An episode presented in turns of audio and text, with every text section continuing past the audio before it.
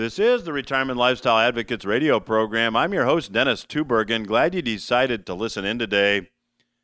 I've got a terrific show lined up for you today featuring an interview that I did this past week with Mr. Simon Popple.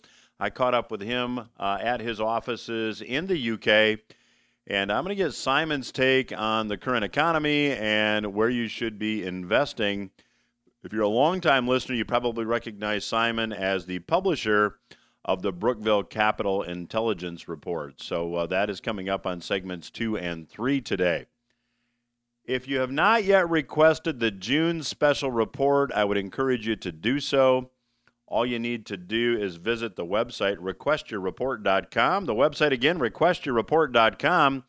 Let me know where to mail the report, and I'll be glad to do that. The June special report is titled Mid Year Market Update What to Consider Now for Your Money.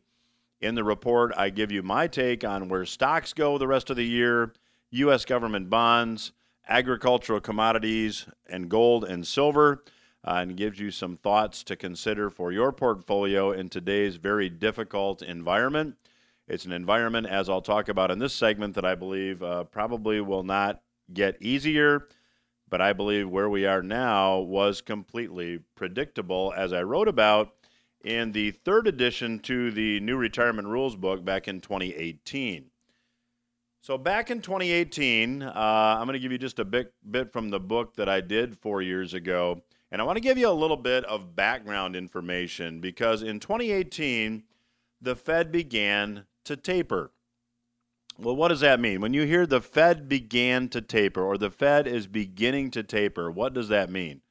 Well, it simply means that they are slowing the rate of currency creation or raising interest rates or both. Well, back in 2018, the Fed began to taper. That's when I did the update to this third edition of the new retirement rules book. And in that particular book, I talk about the phenomenon of tapering as the stock market and real estate market started to hiccup.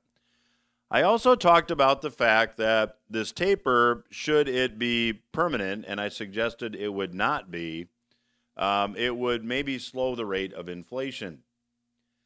Now, I want to give you just a bit from that book. Again, this is from 2018, and I'm quoting However, over the last several years, there has been a dramatic shift away from the US dollar all around the world, while the Chinese currency, officially the renminbi, has been gaining some attention.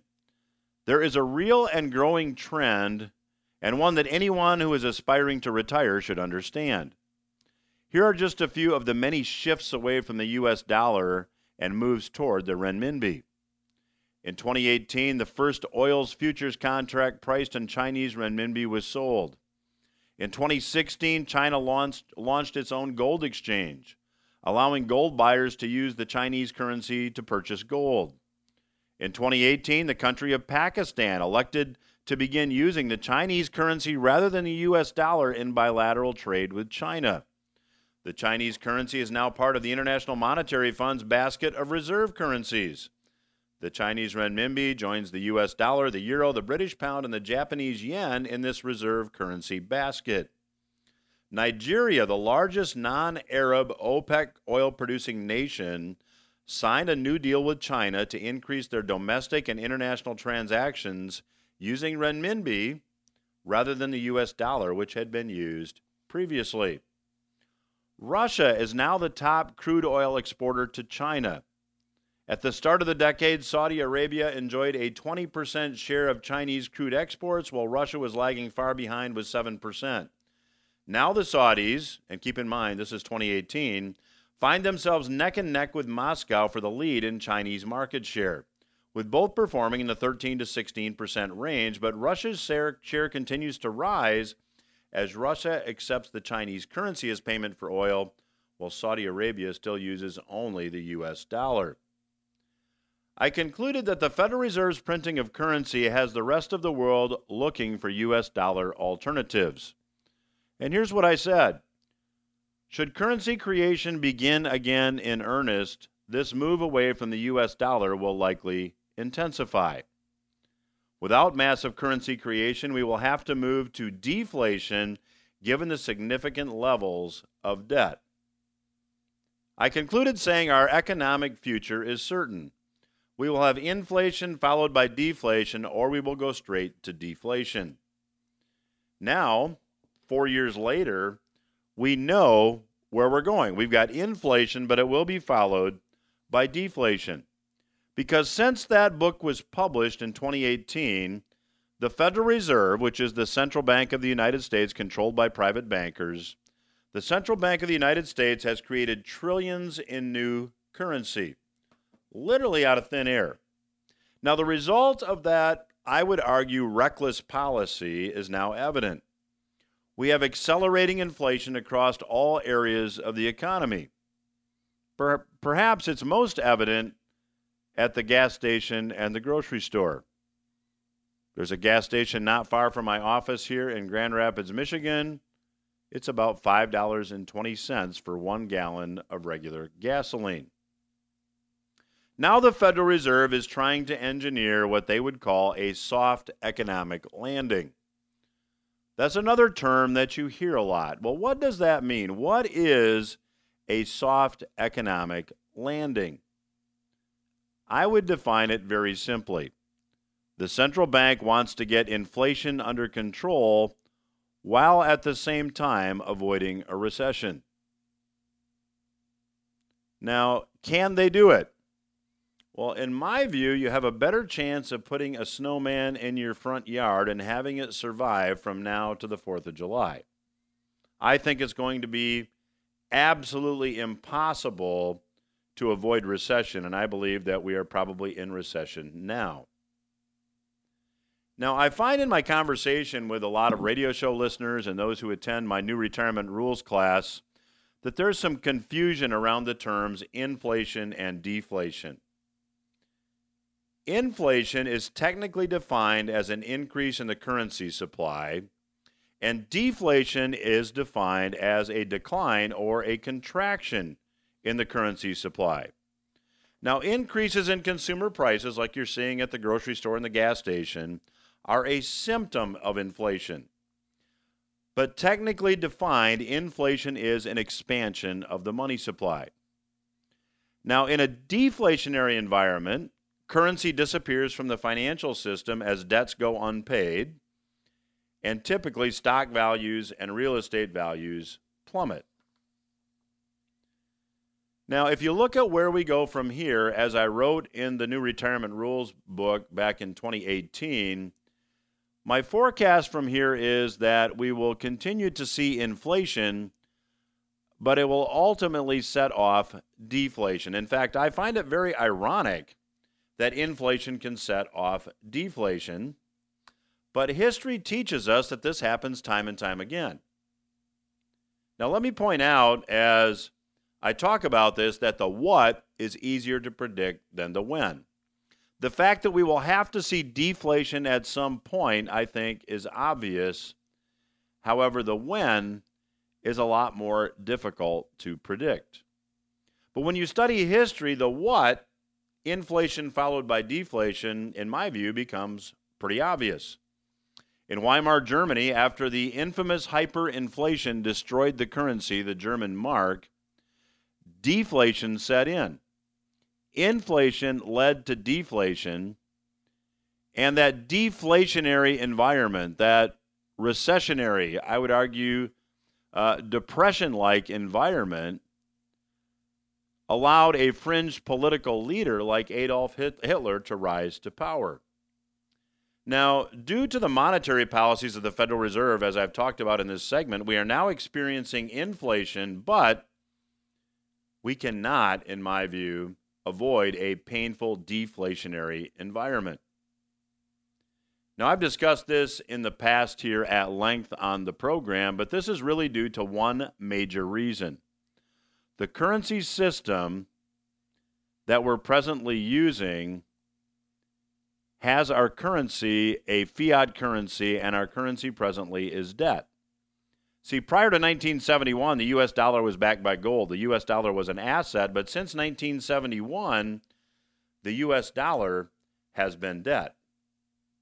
Now, after World War II and the deflationary period of the 1930s that came about because of debt excesses, there was this international agreement that made the US dollar the world reserve currency. And the rest of the world trusted the US dollar because it was backed by gold. Now, at that time, the U.S. had more than 20,000 tons of gold reserves, and they promised to redeem U.S. dollars for gold at a rate of $35 per ounce. It took about 25 years for the U.S. to back out of that agreement. And at that time, the U.S.'s gold reserves had sunk from 20,000 tons to about 8,000 tons.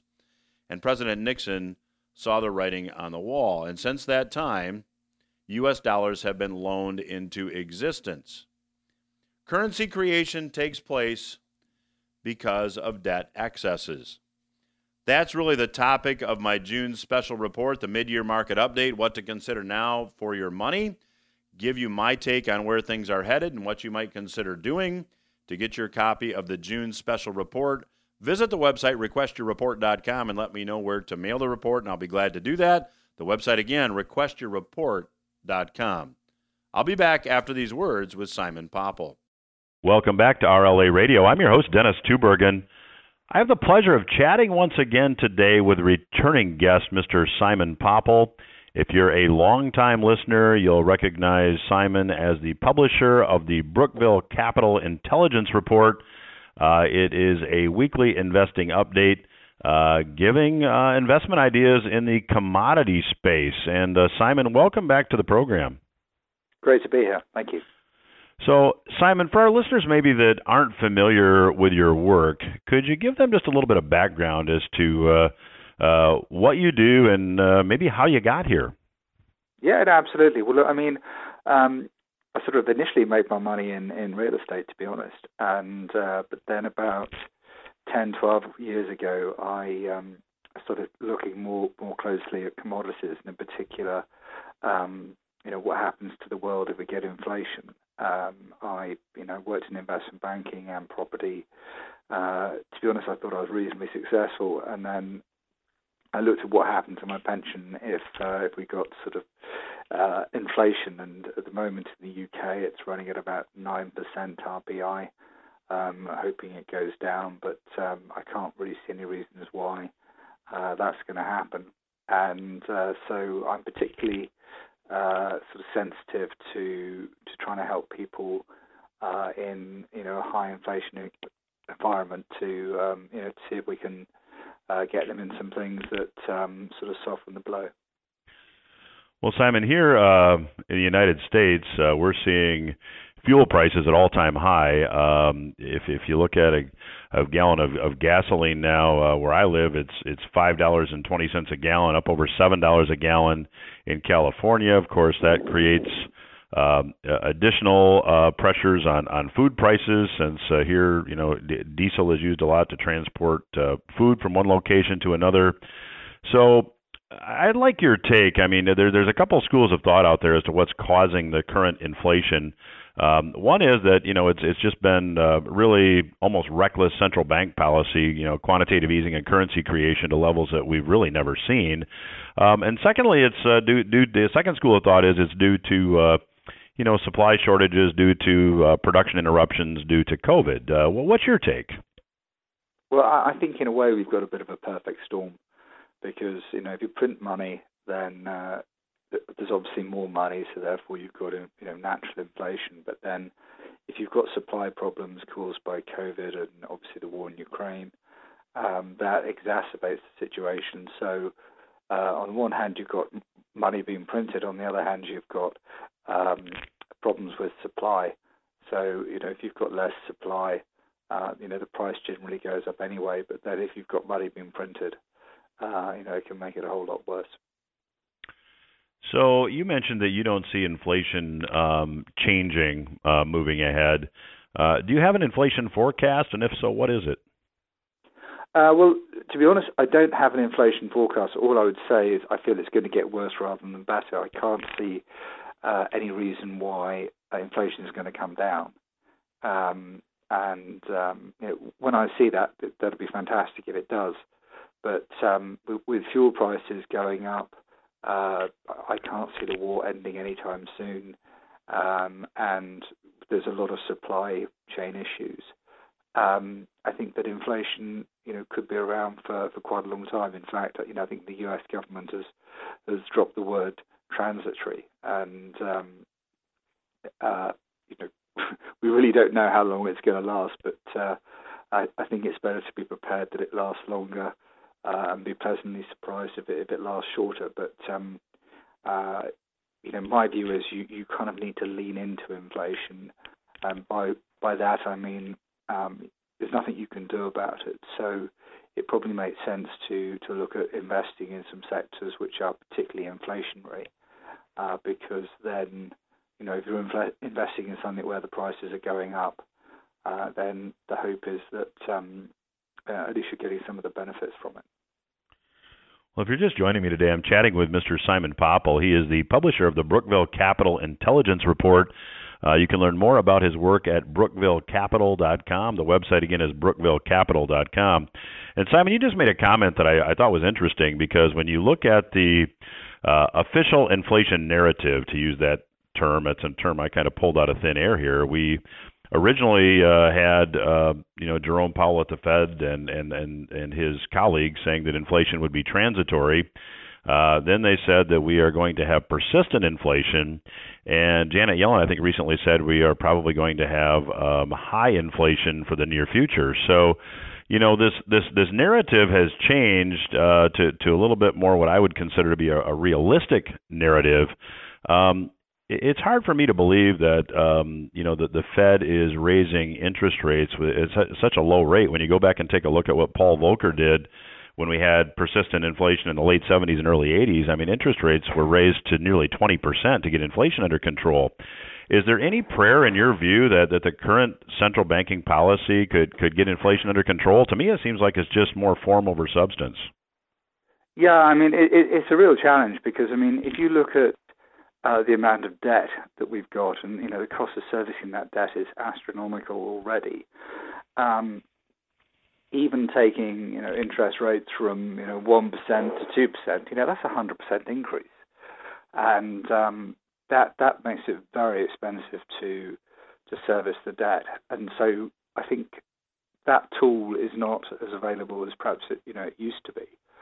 But um, I did, you know, some very basic analysis in the UK. I mean, if you've got a bank that will give you one and a half percent interest, and uh, RPI is running at nine percent, then you're you're losing seven and a half percent of your purchasing power, um, you know, straight away. And whilst you know, excuse me, keeping some money uh, in a bank for an emergency makes perfect sense to me. Um, you don't want to have too much money in a bank um, losing seven and a half percent. So you know that's a difficult one, and you know obviously we hope that the inflation rate comes down, but you know it could go up. So, uh, Simon, you mentioned uh, debt, and when you look at uh, sovereign debt, it's uh, at all-time highs, and you look at private sector debt, it's at all-time highs.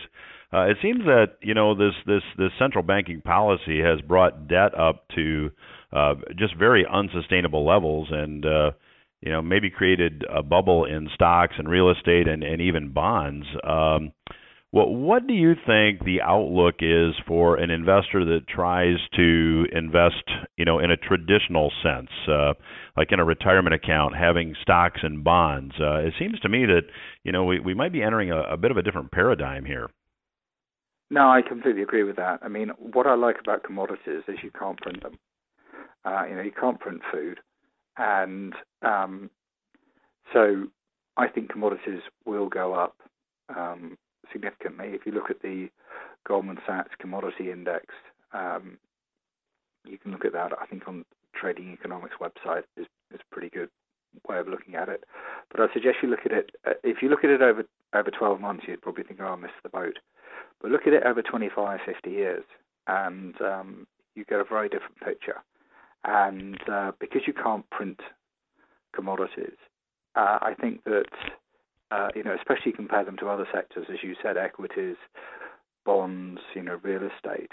Um, I think that if if you don't invest uh, for for the modern way, you know, if you invest the way that, that you've invested over the last 20 years, we've had little or no inflation. um, I think you could get quite badly burned. So, Simon, when you look at where we are, we're, we're recording this uh, conversation uh, June 8. Uh, and if you look at what markets have done year to date, I mean, stocks are down, bonds are down, and precious metals, uh, which you know arguably would be potentially an alternative currency, but also arguably a commodity, they simply haven't seemed to perform the way someone might expect them to perform in an environment that is as inflationary as this one is. Um, how, what do you read into that? Why, why do you think that gold and silver maybe have not uh, performed as one would have expected, or, or have they, in your view? Uh, well, no, they haven't. But I mean, I, I think we're very early, it's early days, so to speak. You know, I don't think we've. Uh, there's been obviously a softening of bond prices and uh, and, and the S and P, but you know, we, we haven't had a, a major correction or major crash or anything like that. Um, it's interesting that you know the price of Bitcoin has come down uh, significantly over the last sort of six to twelve months, and um, you know cryptos are viewed as a safe haven, and they don't appear to be a safe haven. Um, and I think a lot of uh, perhaps younger investors perhaps view them as a safe haven, and uh, they've perhaps got their fingers slightly burnt by by what's happened there.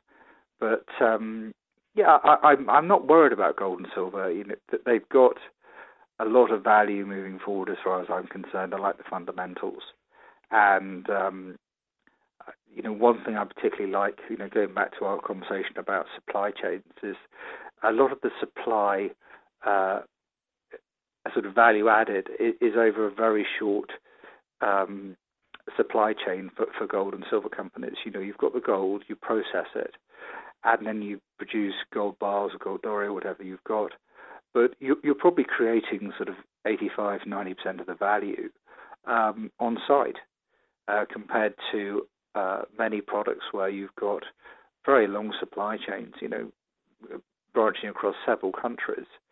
And um, obviously, with, with the issues we've got in the world, um, I see that becoming, you know, significantly uh, challenging to um, uh, to meet supply. And you know, the old adage, you only need one missing component to to, to stop a, a, a supply chain, is is very true. You know, and you you can't make a television missing um, you know a screen or, or, you know there's certain things where semiconductors are incredibly important you, it doesn't matter if you've got every other part if you're missing the semiconductor it won't work and um, what I like about you know gold and silver companies is you know they're very simple you know you most of the value is actually finding the gold or silver in the first place and being able to mine it and um, you know so that is is one of the uh, the reassuring parts of, of, of the sector as far as I'm concerned.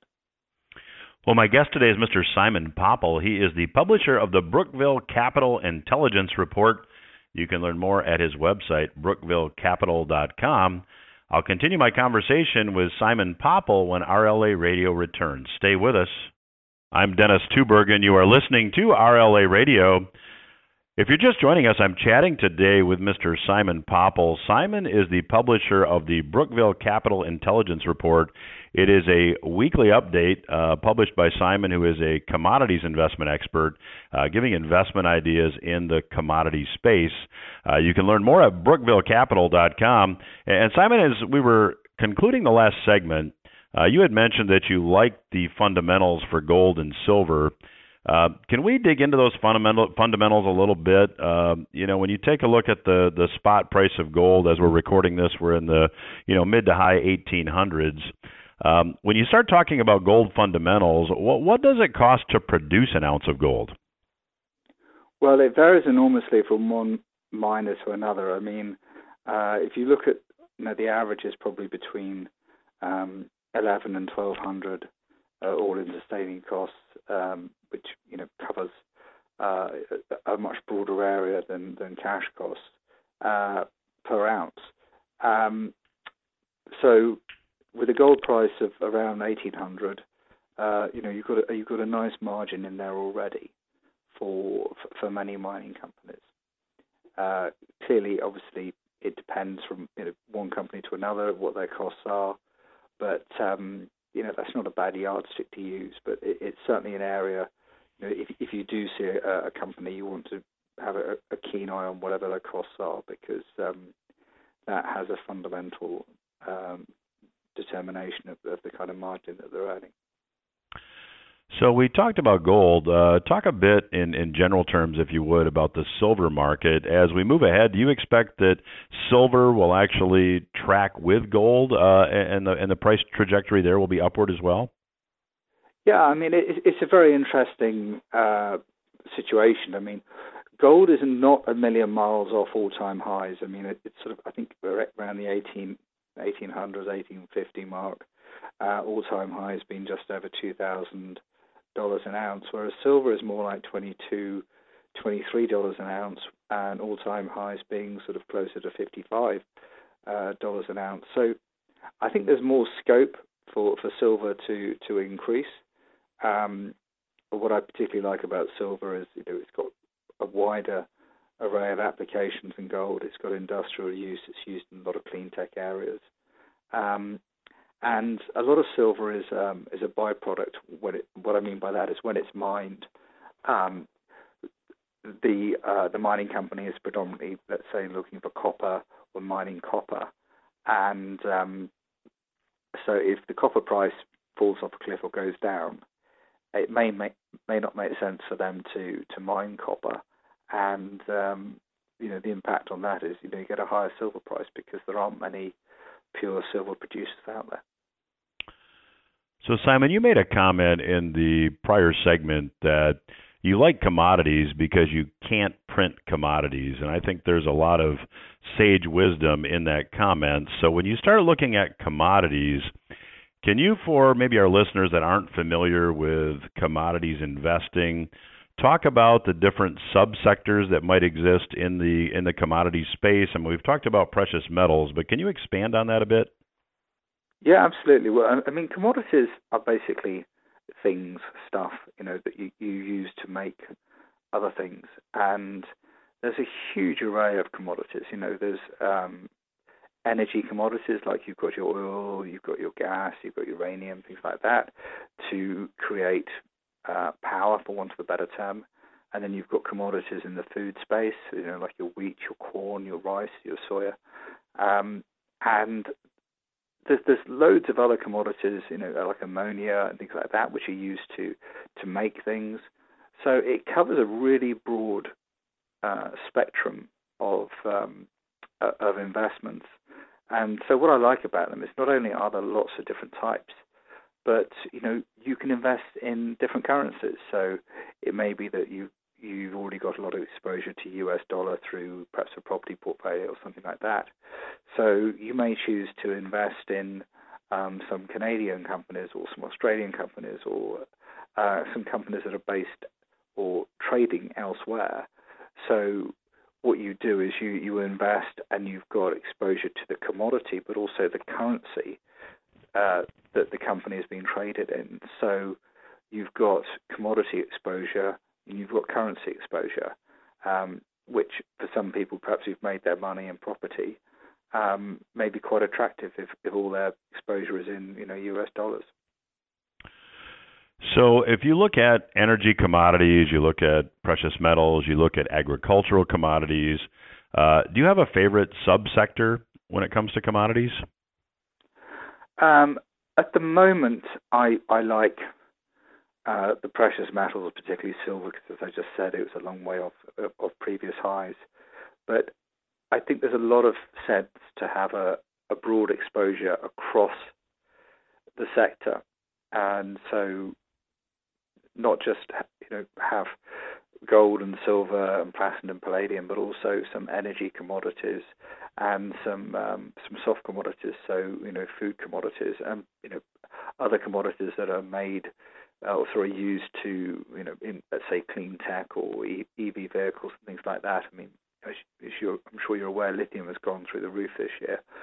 But um, you know, do I want some lithium investments? Yes, I do. Do I want all my investments to be in lithium? No, I don't. So, just by having a broad array of investments, um, you uh, you know you, you you hopefully stand more chance of of of, of, of finding a few winners.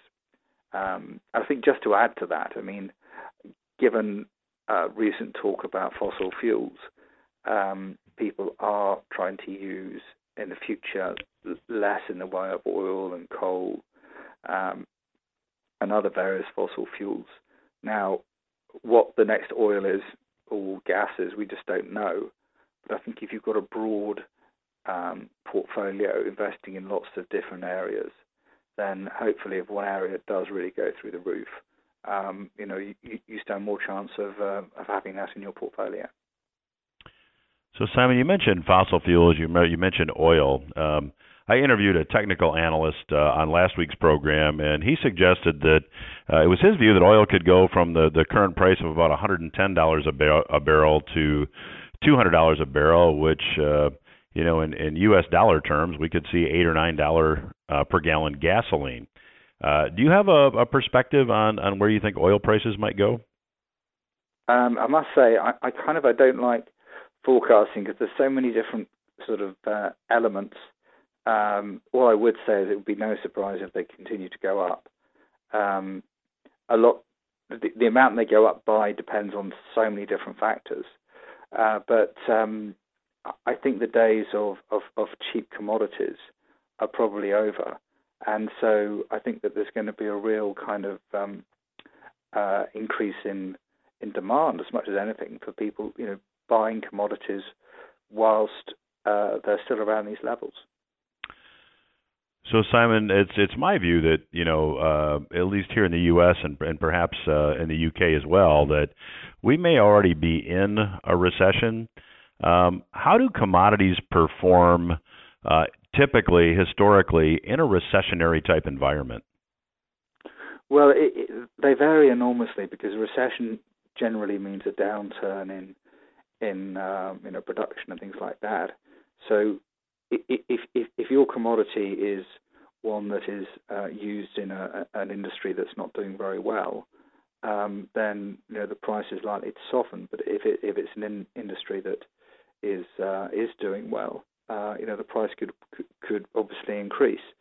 So you have to be, you know, this is why I say you need a, a diverse range of commodities because um, under the commodity umbrella, there are so many different components, and so you, you have to be quite careful about generalizing uh, from one to the other. Um, you know, what I would say is if you look historically, and I'm just talking about gold here, but when, when there's been a market correction, um, and I must underline the word historically, gold's actually performed reasonably well. So uh, if you're someone who's concerned about a market correction, um, you may want to get some some gold in your portfolio. When I say gold, I'm talking about physical gold, not shares in gold companies, because um, uh, if, you, if there's a market crash, you tend to find that shares in gold companies will also go down. So, Simon, if somebody wants exposure to to gold and silver, which are a couple of your favorite sectors, um, just to expand on what you just said, would you suggest people have physical gold and silver in their portfolio first, and then look at mining shares, and then uh, uh, talk about your your general philosophy there, and you know, again, in a general sense, and then. Uh, do you buy ETFs? Do you make specific mining share recommendations? Talk a little bit about your work as well, if you could, please. Yeah, sure. Well, I mean, I I use uh, fantasy football format here in the UK, which I suppose um, if you think of American football, uh, you've got uh, different positions, and some are more defensive than others. So, in soccer parlance, you know, I've got the stadium, which would be your physical gold and silver. Then I'd have goalkeepers, which are the, the largest mining companies in the world. Um, then defenders, which are large mining companies that typically focus on one or two commodities. Uh, midfielders would be uh, new to production or about to get into production, and forwards are your out and out explorers. So what I generally say to people is, um, you know, you, you, do, you don't want to jump in the deep end. Um, you should probably start off by having some physical um, gold and silver, and then have some some of the larger companies in your portfolio, and then as your appetite for risk increases, or if it does increase, then you you know you can look more at uh, midfielders and forwards. But um, investing is you know it's a very personal thing, and you want to have something that sort of matches your appetite for risk and um, uh, return.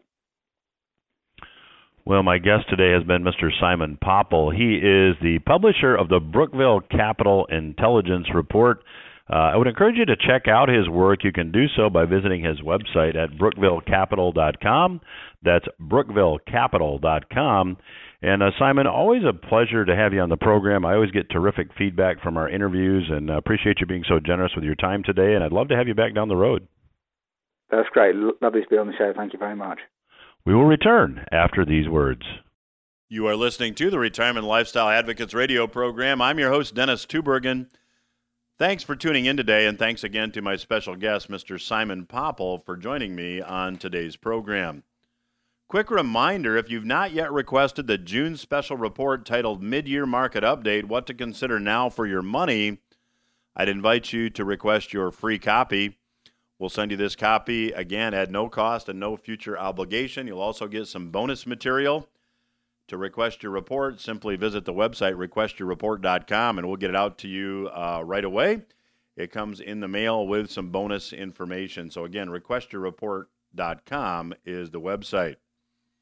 In the first segment of today's program, I talked about the fact that we will likely head to a deflationary environment once the inflationary environment runs its course. And history teaches us, and it's somewhat ironic, that inflation can lead to deflation.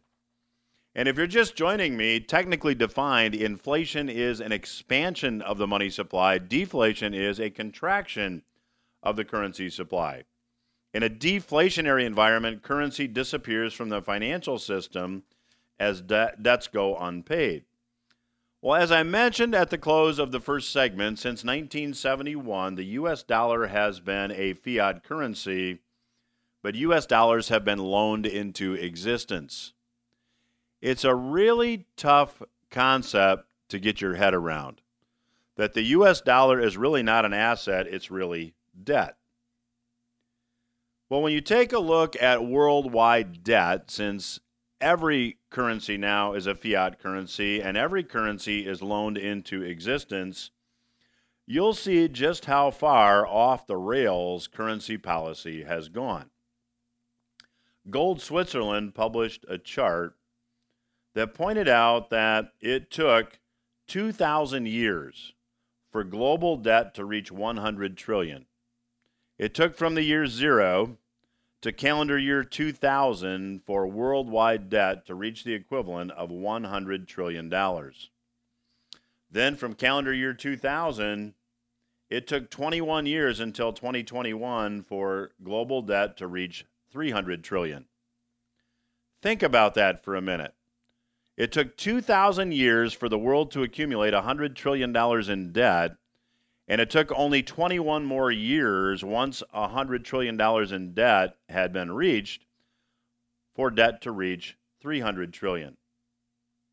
Now, based on the current spending trajectory, within four to nine years, global debt could reach two quadrillion dollars, according to Gold Switzerland. That's an increase of more than 600% from this point.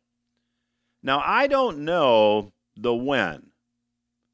But I'm pretty convicted that the what will be a deflationary environment. See, at some point, debt levels have to collapse under their own weight, and then deflation sets in. The Federal Reserve and other world central banks are trying desperately to avoid this deflationary outcome by creating currency. Now, if you look at a chart of M1 money supply, if you look at the money supply at the most basic fundamental level, the money supply from 2019 has expanded by about 50 fold. About, excuse me, by about 50%. We've seen a huge increase in M1 money supply. In fact, if you'd like to see a chart, I included a chart of the growth of the money supply in my Portfolio Watch newsletter last week. You can go to retirementlifestyleadvocates.com and check out the Portfolio Watch newsletter from June 6. and you'll see that chart.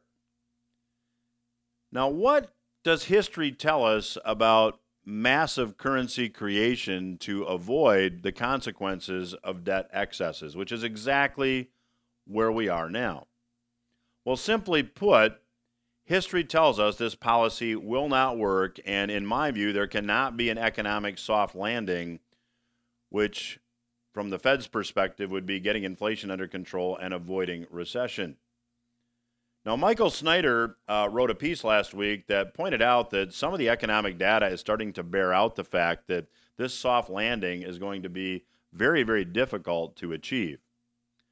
According to a Harvard Harris poll that was recently conducted, 56% of Americans say their financial situations are getting worse, and only 20% say their financial situations are improving.